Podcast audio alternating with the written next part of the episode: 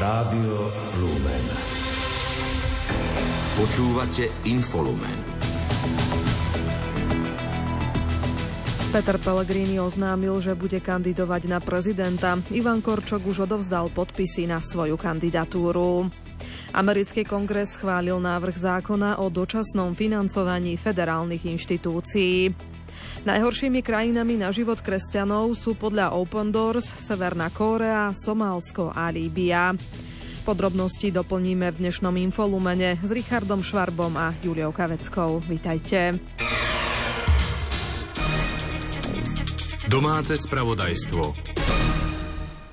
Predseda Národnej rady a hlasu Peter Pellegrini bude kandidovať na prezidenta. Svoju kandidatúru oficiálne oznámil počas dnešného príhovoru v priestoroch štátnej opery Banská Bystrica. Týmto vám oficiálne oznamujem, že som sa rozhodol kandidovať na post prezidenta Slovenskej republiky. Prezident nemá byť podľa neho koaličný a ani opozičný. Je presvedčený o tom, že koncepcia prezidenta ako protiváhy voči vláde je pomílená. Hlava štátu musí podľa jeho slov spájať krajinu a požívať úctu aj v zahraničí. Ale nemá a nesmie byť len prezidentom elít. Prezident musí dôstojne komunikovať s domácimi i svetovými médiami, pretože jeho povinnosťou je obhajovať slovenské záujmy a dôstojne reprezentovať celú krajinu. Ale nemá a nesmie byť prezidentom médií. Prezident musí požívať úctu v zahraničí, pretože bez rešpektu svetových štátnikov bude stáť bokom na fórach, na ktorých sa rodí svetová politika. Peter Pellegrini tiež avizoval, že v prípade úspechu vo voľbách sa vzdá funkcie šéfa hlasu a predsedu parlamentu. Do funkcie navrhne v prípade víťazstva vo voľbách buď Denisu Sakovu alebo Richarda Rašiho. Mimoriadnemu snemu hlasu odporúči, aby jeho prípadného nástupcu na čele strany vybral zo súčasného najúžšieho vedenia, ktoré tvoria podpredsedovia a generálny manažer strany. Diplomát a bývalý minister zahraničných vecí Ivan Korčok odovzdal dnes do Národnej rady petíciu s podpismi potrebnými na prezidentskú kandidatúru. Od občanov vyzbieral vyše 40 tisíc podpisov. Posledné dni a týždne podľa neho ukazujú, že prezidentské voľby budú pre Slovensko mimoriadne dôležité. Prvým je, či vláda, ktorá ako vidíme sa správa a koná tak, ako by mohla robiť všetko, a to od hlbokých zárezov, hlbokých zárezov do systému spravodlivosti až po búranie semaforov. Či táto mocenská garnitúra ovládne v prezidentských voľbách naozaj všetko. Alebo, alebo bude mať v prezidentskom úrade Slovenskej republiky človeka, ktorý sa ozve, keď bude nevyhnutné sa ozvať a keď sa budú diať veci, ktoré sa diať nemajú. Ivan Korčok sa uchádza aj o hlasy voličov vládnej koalície a všetkých demokratických strán. Svoju víziu predstaví aj strane SAS. Požiadal tiež o stretnutie predsedu KDH Milana Majerského. Konzervatívci však napokon môžu mať v prezidentských voľbách vlastného kandidáta. Predseda Milan Majerský tento týždeň v rozhovore pre postoj pripustil, že konzervatívneho kandidáta hľadajú. Podľa informácií denníka sa v tejto súvislosti vážne uvažuje o histórii historikovi Patrikovi Dubovskom. Ľudia po celom Slovensku včera opäť išli protestovať proti vláde. V hlavnom meste zaplnili tisíce ľudí námestie SMP. Opozičné protesty sa uskutočnili aj v ďalších slovenských mestách. Okrem toho sa uskutočnil aj občianský protest v Poprade. Protesty zvolali opozičné progresívne Slovensko, KDH a SAS proti novele trestného zákona, ktorá predpokladá aj zrušenie úradu špeciálnej prokuratúry. Opozícia žiada vládu, aby stiahla novelu z roku rokovania parlamentu. Predseda KDH Milan Majerský pri svojom príhovore v ruke držal novelu trestného zákona z dielne exministra Viliama Karasa. Nie je to táto hanebná novela trestného zákona, ktorá je prednášaná v Národnej rade valcom na silu bez riadného legislatívneho konania. Ale v skrátenom táto novela trestného zákona je z rúk Viliama Karasa. Je to novela, ktorá prešla riadným legislatívnym konaním, ku ktorej sa vyjadrilo viac ako 200 odborníkov. A tak sa to má robiť. A my chceme, aby čo najviac tejto dobre, odborne pripravenej novely trestného zákona prešlo do legislatívy Slovenskej republiky. Predseda SAS Richard Sulík na proteste hovoril príklady, ako sa zmenia tresty, ak by v parlamente prešla novela trestného zákona. Poskytnutie úplatku 150 tisíc eur. Dnes 5 až 12 rokov bez podmienky. Po novele 6 mesiacov až 3 roky s podmienkou doba premlčania klesne z 20 rokov na 3. Extrémne zníženie dôb premlčania pri týchto činoch znamená, že po prijatí novely trestného zákona nebude môcť byť odsúdená prakticky žiadna zlodejina do 700 tisíc eur, ktorá sa stala pred rokom 2022. Ak aj náhodou odsúdená bude, Skončí to podmienkou. Radosť kradnúť. Rečníci kritizovali aj okolnosti okolo nehody podpredsedu Národnej rady Andreja Danka. Viacerí, najmä umelci, sa rovnako kriticky vyjadrili k postupu ministerky kultúry Martiny Šimkovičovej. Podľa speváčky Kataríny Koščovej koná arogantným, vulgárnym a podlým spôsobom. Ministrom kultúry má byť človek rozhľadený, vzdelaný, slušný, človek, ktorý rozumie tomu, že umenie nemožno vtesnať do svojich obmedzených predstav o ňom, že umenie nemožno vtesnať a posudzovať ho podľa svojho subjektívneho vkusu. Namiesto toho tu máme ministerku, ktorá miesto podpory a služby umelcom robí absolútne bezprecedentnú cenzúru, snaží sa o e, ovládnutie kultúrnych inštitúcií, podporuje konšpiračné médiá. Miesto toho, aby robila službu skutočnému umeniu, rozosýva nenávisť voči menšinám, špeciálne voči LGBTI plus menšine. Viacerí predstavitelia KDH však avizovali, že pokiaľ by progresívne Slovensko rozširovalo tému protestov bez dohody, tak z toho vyvodia dôsledky. KDH dnes zároveň predstavilo pozmenujúce návrhy k už spomenutej úprave trestnej politiky. Ex-minister spravodlivosti a člen KDH William Karas priblížil, že zmeny sa budú týkať najmä premočacích lehôd, trestných sadzieb a hraníc škody. V prvom rade budeme predkladať návrh na primerané zvýšenie hraníc škody. Tento defekt chceme napraviť práve tým, že razantne, radikálne tie hranice škody znížime. Ďalej chceme adresovať jednu z najvážnejších vád z môjho pohľadu súčasnej novely a to je otázka skracovania premlčacích lehôd a osobitne spôsobu prerušovania premlčacej lehoty. O návrhu na skrátené legislatívne konanie k novele trestného zákona aj dnes rokovali poslanci Národnej rady. K diskusii sa vrátia aj po víkende. Prihlásených ostalo viacero rečníkov. Po schválení návrhu na zrýchlený režim by sa mali novele venovať aj v prvom a druhom čítaní. Krátko z domova.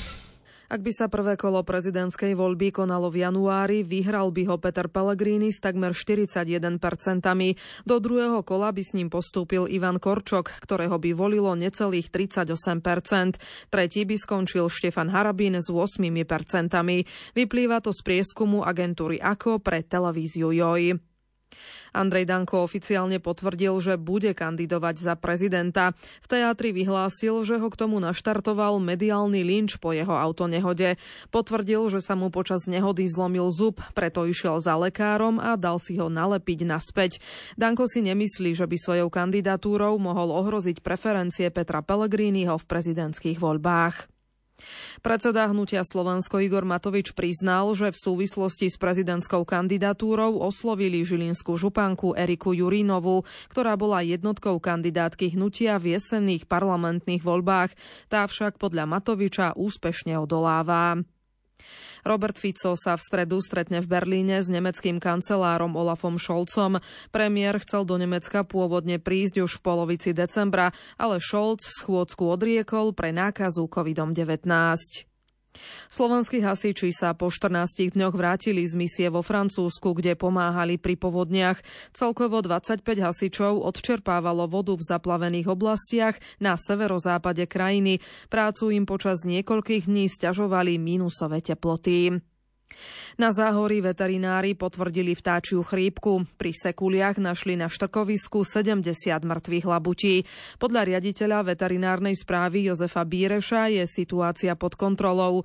Dôležité však je chrániť pred nákazou domácu hydinu.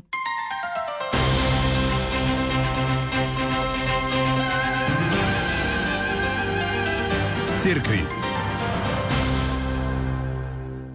Až do budúceho štvrtka prebieha týždeň modlitieb za jednotu kresťanov. Materiály pripravila skupina kresťanov z Burkiny Faso. Tá okrem textov pripravila aj aktivitu, ktorá zjednotí kresťanov v pomoci núdznym.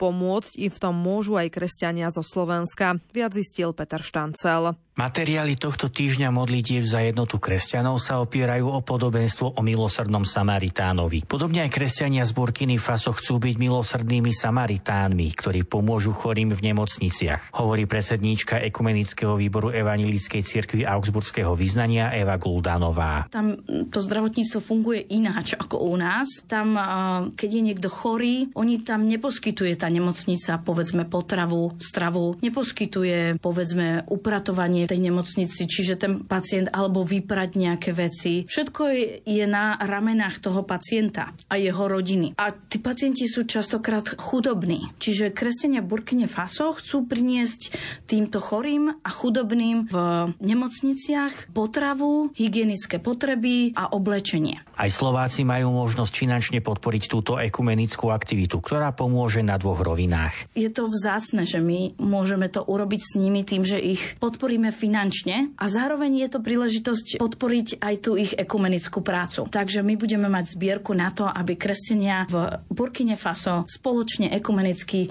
mohli pomôcť chudobným a chorým v nemocniciach. Eva Guldanová vysvetlila, ako sa môžu kresťania zapojiť do pomoci v Burkine Faso. Predovšetkým na web stránke www.ecao.sk je zriadený účet, kde sa dá online prispieť. Aktivitu zároveň sprevádzajú ekumenické online stretnutia, ktoré budú prebiehať každý deň počas týždňa modlitieb za jednotu kresťanov o 19.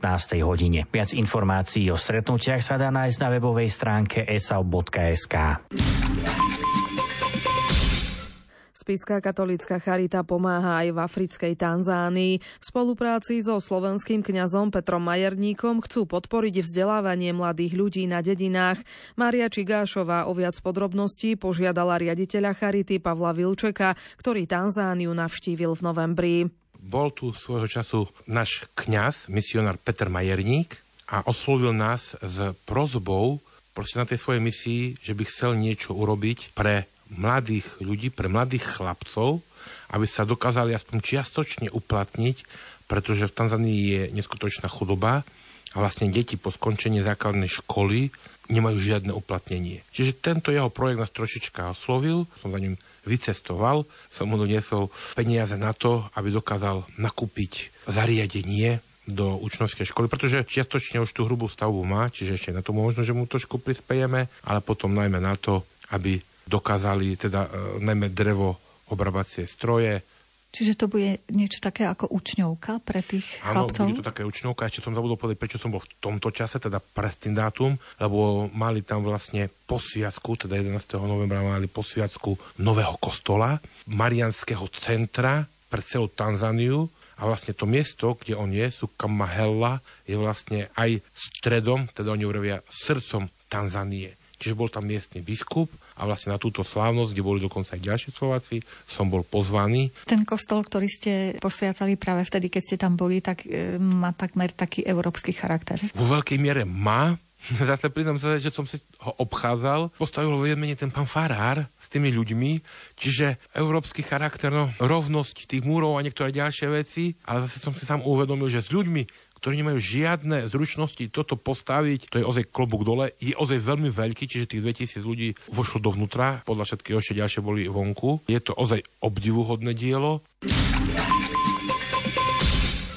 Štátny sekretár Pietro Parolin vníma s veľkým znepokojením nedávne útoky husískych povstalcov v Červenom mori, eskaláciu násilia v Gaze, ako aj iránsky raketový útok na Erbil v irackom Kurdistane. Obáva sa, že ak sa nepríjmu protiopatrenia, dôjde k rozšíreniu eskalácii konfliktu. Pokračuje Jozef Pikulá. Keď kardinál Pietro Parolin hovoril o špecifikách konfliktu medzi Izraelom a Hamasom, zopakoval, čo Svetá stolica považuje za riešenie. Dva národy, dva štáty štáty. Dôležité je tiež nájsť spôsob, ako v nich viesť dialog, aby sa mohol uskutočniť aj materiálne. So znepokojením sa Pietro Parolin pozerá aj na osud Ukrajiny a potvrdzuje záväzok Svetej stolice k mierovému riešeniu. Zatiaľ sa obmedzujú na humanitárny rozmer. Pokiaľ ide o mierovú konferenciu na vysokej úrovni, o ktorú požiadal samotný Volodymyr Zelenský v Davose, kde vystúpil na Svetovom ekonomickom fóre, Parolin vysvetľuje, že podobne ako na troch predchádzajúcich stretnutiach sa na nej Svetá stolica určite zúčastní. Vyhlásení. Z pohľadu mu predtým na Davos štátny sekretár oživil aj výzvu obsiahnutú v posolstve pápeža Františka účastníkom, a to záväzok k inkluzívnej a sociálnej ekonomike, ktorá sa síce prispôsobuje ekonomickým kritériám, ale nikoho nevylúčuje a je v prospech rozvoja a najzraniteľnejších ľudí v službe ľudskosti. Najhoršími krajinami na život kresťanov sú Severná Kórea, Somálsko a Líbia. Vyplýva to z každoročného indexu prenasledovania organizácie Open Doors. Vážnej diskriminácii čeli až 365 miliónov kresťanov v 78 krajinách. Od októbra 2022 do konca septembra 2023 bolo zavraždených takmer 5000 veriacich, zničených takmer 15 tisíc kostolov a iných cirkevných budov a viac ako 4 tisíc tisíc ľudí bolo zatknutých bez súdneho procesu. Správy zo sveta.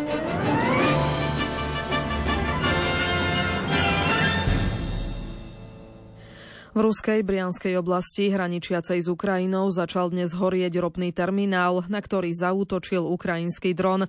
Uviedol to tabojší gubernátor Alexander Bogomas. Ukrajina sa už viac než 22 mesiacov bráni proti ruskej vojenskej invázii. Rusko pritom opakovane podniká masívne útoky dronmi a raketami na ukrajinské mesta a civilnú infraštruktúru. Informuje Iveta Kureková. Brianský gubernátor Alexander Bogomas informoval o ukrajinskom dronovom útoku s tým, že samotný stroj bol síce zneutralizovaný, ale podarilo sa mu zhodiť muníciu, ktorá zasiahla sklad ropy pri meste Klinci. Toto mesto má zhruba 60 tisíc obyvateľov a nachádza sa asi 70 kilometrov od ukrajinských hraníc. Podľa gubernátora si útok nevyžiadal obete na životoch, v zasiahnutom ropnom termináli však vypukol požiar. Do boja s plameňmi nasadili až 13 hasických vozidiel. Ruské ministerstvo obrany vo vlastnom vyhlásení uviedlo, že dron bol zničený a ukrajinský útok v Brianskej oblasti zmarený. Miestny operátor železnic však informoval, že do mesta dorazil špeciálny vlak vybavený na hasenie rozsiahlých požiarov.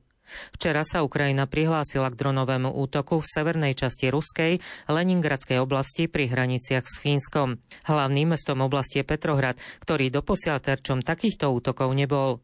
Ukrajinský dron, ktorý útočil pri Petrohrade, zrejme prešiel vzdialenosť až 900 kilometrov, kým doteraz boli správy o útokoch najďalej do 700 kilometrovej vzdialenosti od ukrajinských hraníc. Hovorca rozviedky Andrej Jusov povedal, že z hľadiska geografie išlo o úder novej úrovne.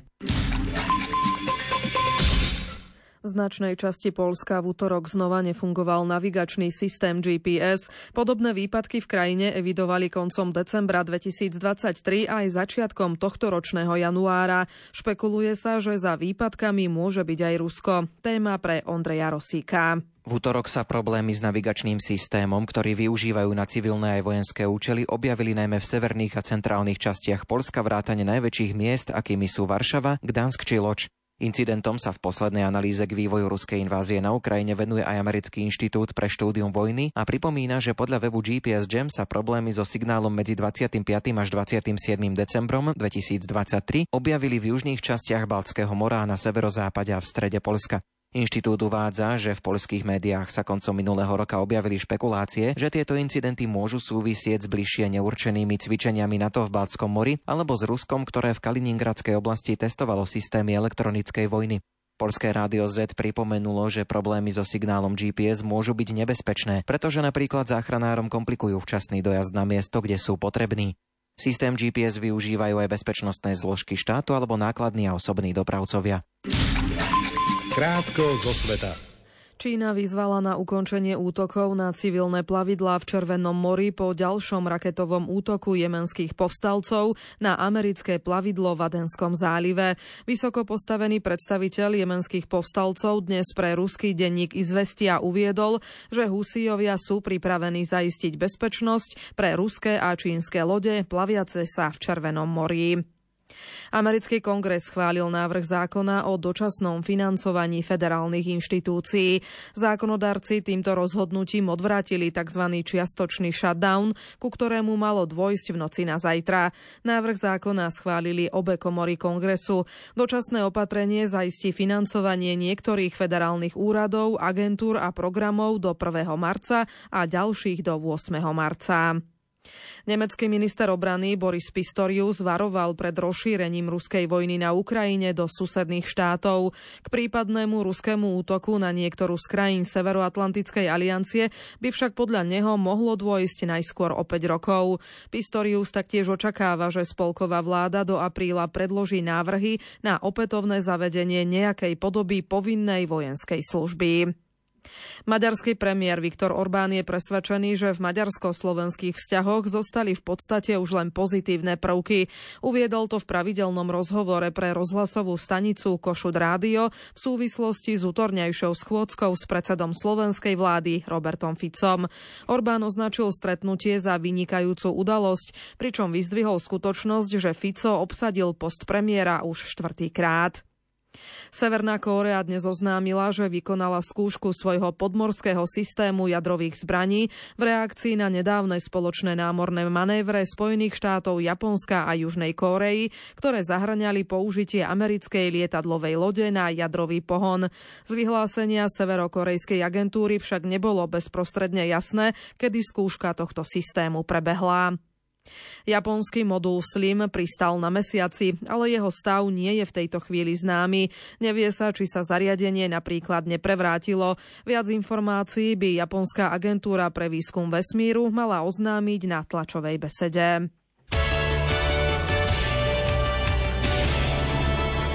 Šport Rádia Lumen. Hokejová typos Extraliga dnes pokračuje 37. kolom. Zatiaľ rozohrali tri zápasy. Banská Bystrica remizuje v 15. minúte prvej tretiny so zvolenom 1-1. Rovnaký čas je aj v Michalovciach, ktoré remizujú s novými zámkami 0-0. A tiež prvá tretina sa hrá aj v Spiskej Novej Vsi a pred koncom domáci prehrávajú s Košicami 0-1. O 18. hodine sa začínajú aj zápasy Nitra Dukla Trenčín a Liptovský Mikuláš Humen denné. O pol hodinu neskôr ešte rozohrajú aj duel Slovan Bratislava a Poprad. Hokejisti Vancouveru dosiahli ako prvý v prebiehajúcej sezóne NHL 30 víťastiev. V nočnom zápase zdolali Arizonu 2-1 a so 64 bodmi sú priebežne na čele NHL. Hráči Edmontonu zdolali Seattle 4-2. Tomáš Tatar v drese hostí nebodoval. Z piatich Slovákov, ktorí nastúpili v noci, bodoval iba obranca Washingtonu Martin Fehervári, ktorý prispel asistenciou k víťazstvu nad St. Louis 5-2. Útočník Montrealu Juraj Slavkovský gólovo nenadviazal na uplynulé dva zápasy, ktorých skóroval a pri prehle na lade posledného týmu východnej konferencie Otavy 2-6 mal 3 mínusové body. Toronto zdolalo Calgary 4-3. Dvojica slovenských útočníkov v drese plameňov Martin Pospíšil a Adam Ružička nebodovala. Pospíšil navyše utrpel zranenie v hornej časti tela. Slovenský nováčik by mal vynechať niekoľko týždňov a mohol by sa vrátiť až po zápase hviezd, teda začiatkom februára februára. Slovenský hokejový útočník Dalibor Dvorský strelil dva góly, ku ktorým pridal aj jednu asistenciu v nočnom zápase OHL. Jeho tým Sandbury Wolves triumfoval na domácom ľade nad Berry Colts 7-3. Osobné štatistiky si vylepšil aj Servác Petrovský, ktorý bilanciou 1 plus 1 prispel k víťazstvu Owen Sound Attack nad Peterburg Peters 4-1.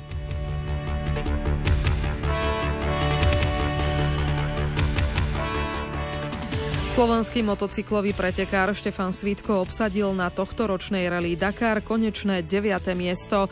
V záverečnej 12. etape bol veterán z týmu Slovna v Dreli 13. a ustrážil si tak najlepší výsledok od roku 2021.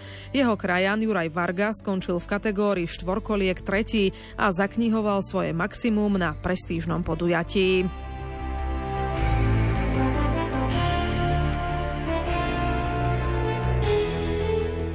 Srbský tenista Novak Djokovic postúpil suverénnym spôsobom do 8 finále dvojhry na Grand Slamovom turnaji Australian Open. Najvyššie nasadený obhajca titulu zdolal v treťom kole Argentínčana Tomasa Martina Echeveriho 6-3, 6-3, 7-6. Aj Talian Janik Sinner postúpil hladko do 8 finále, keď zvíťazil v pozícii nasadenej štvorky nad Argentínčanom Sebastianom Bezom 6-0, 6-1, 6-3. Ďalej ide aj vlaňajší finalista Greg Stefanos Cicipas. Ako nasadená sedmička si poradil s Francúzom Lukom van Ašem 6-3, 6-0, 6-4. Úlohu favorita potvrdil aj piatý nasadený Rus Andrej Rub- Rubľov triumfom 6-2, 7-6, 6-4 nad Američanom Sebastianom Cordoma. Bieloruská tenistka Arina Sobolenková sa suverénnym spôsobom prebojovala do 8 finále dvojhry na Grand Slamovom turnaji Australian Open v Melbourne. Druhá nasadená obhajkyňa titulu v treťom kole deklasovala Ukrajinku Lesiu Curenkovú 6-0, 6-0. Úlohu favoritky potvrdila aj štvrtá nasadená američanka Cory Gaffová. Vlaňajšia šampiónka US Open si poradila so svojou krajankou Elišiou Parksovou hladko 6-0, 6-2.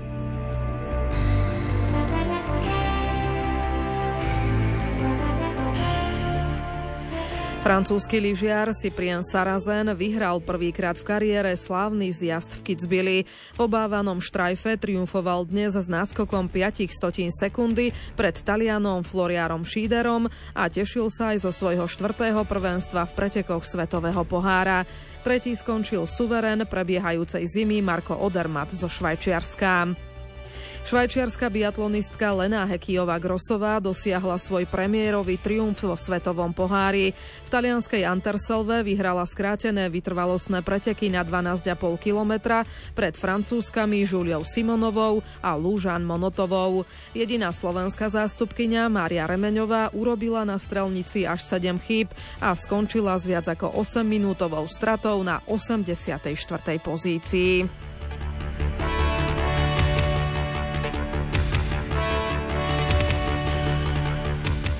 Futbalisti z scéne Apol sa stali prvými finalistami italianského superpohára. Vo včerajšom semifinále v saudsko-arabskom Riade zvíťazili nad Fiorentínou 3-0 aj za pomoci slovenského reprezentačného stredopoliara Stanislava Lobotku. V pondelkovom finále nastúpia Neapolčania proti víťazovi druhého semifinále, v ktorom si dnes merajú sily Inter Milano a Lazio Rím. Real Madrid vypadol zo španielského pohára. V 8 finále prehral s Atletikom 2-4 po predlžení. Trofej tak neobhájí. Ďalej ide Barcelona, ktorá vo štvrťfinále prešla cez treťoligovú Salamanku 3-1. Počasie Sobota bude podľa Petra Jurčoviča slnečná, ale zároveň veľmi chladná. Situácia sa bude meniť zo dňa na deň. Čiže teraz zastudený frontom prúdi k nám studený vzduch a v tom studenom vzduchu začal stúpať tlak a to znamená, že od západu sa k nám rozširuje tlaková výš, Zakiaľ je, je stred v západnej Európe, tak my sme v tom nepríjemnom severnom prúdení a ochladzuje sa. Ale už predpokladám, že v priebehu soboty stred tlakovej výše bude rovno nad našim územím, čo by malo znamenať, že vietor zoslabne, strede tlakovej výše býva bez vetre. To zase nahráva tomu, že aj keď sem tam niečo aj, aj snežilo alebo sneží, tak e, pri zoslabnutí vetra a pri vyjasnení môžeme očakávať zajtra ráno podstatne nižšie teploty, ako to bolo dnes ráno, ale o včerašku ani nehovorím, tam sme ani mrazy nemali pomaly. A to znamená v sobotu ráno v horských dolinách pod minus 15, 16, 17, 18, ako kde, uvidíme a na juhu by to malo byť asi tak okolo minus 5. Takže bude mrznúť a potom cez deň, tak čakáme, že sobota bude pekná slnečná, to je aspoň jedne také potešiteľné. Vietor to bude trošku kaziť dojem, a, ale už nebude taký silný, predpokladám, že skôr len taký mierny, no 5, 10, 20 km za hodinu. Aj na horách by mal vietor slabnúť. Budeme radi, ak s nami strávite aj piatkový večer. O 20. hodine vám ponúkneme reláciu UV hovor. Témou bude zrak. Zo spravodajského štúdia sa lúčia Richard Čvarba a Julia Kavecká. Do počutia.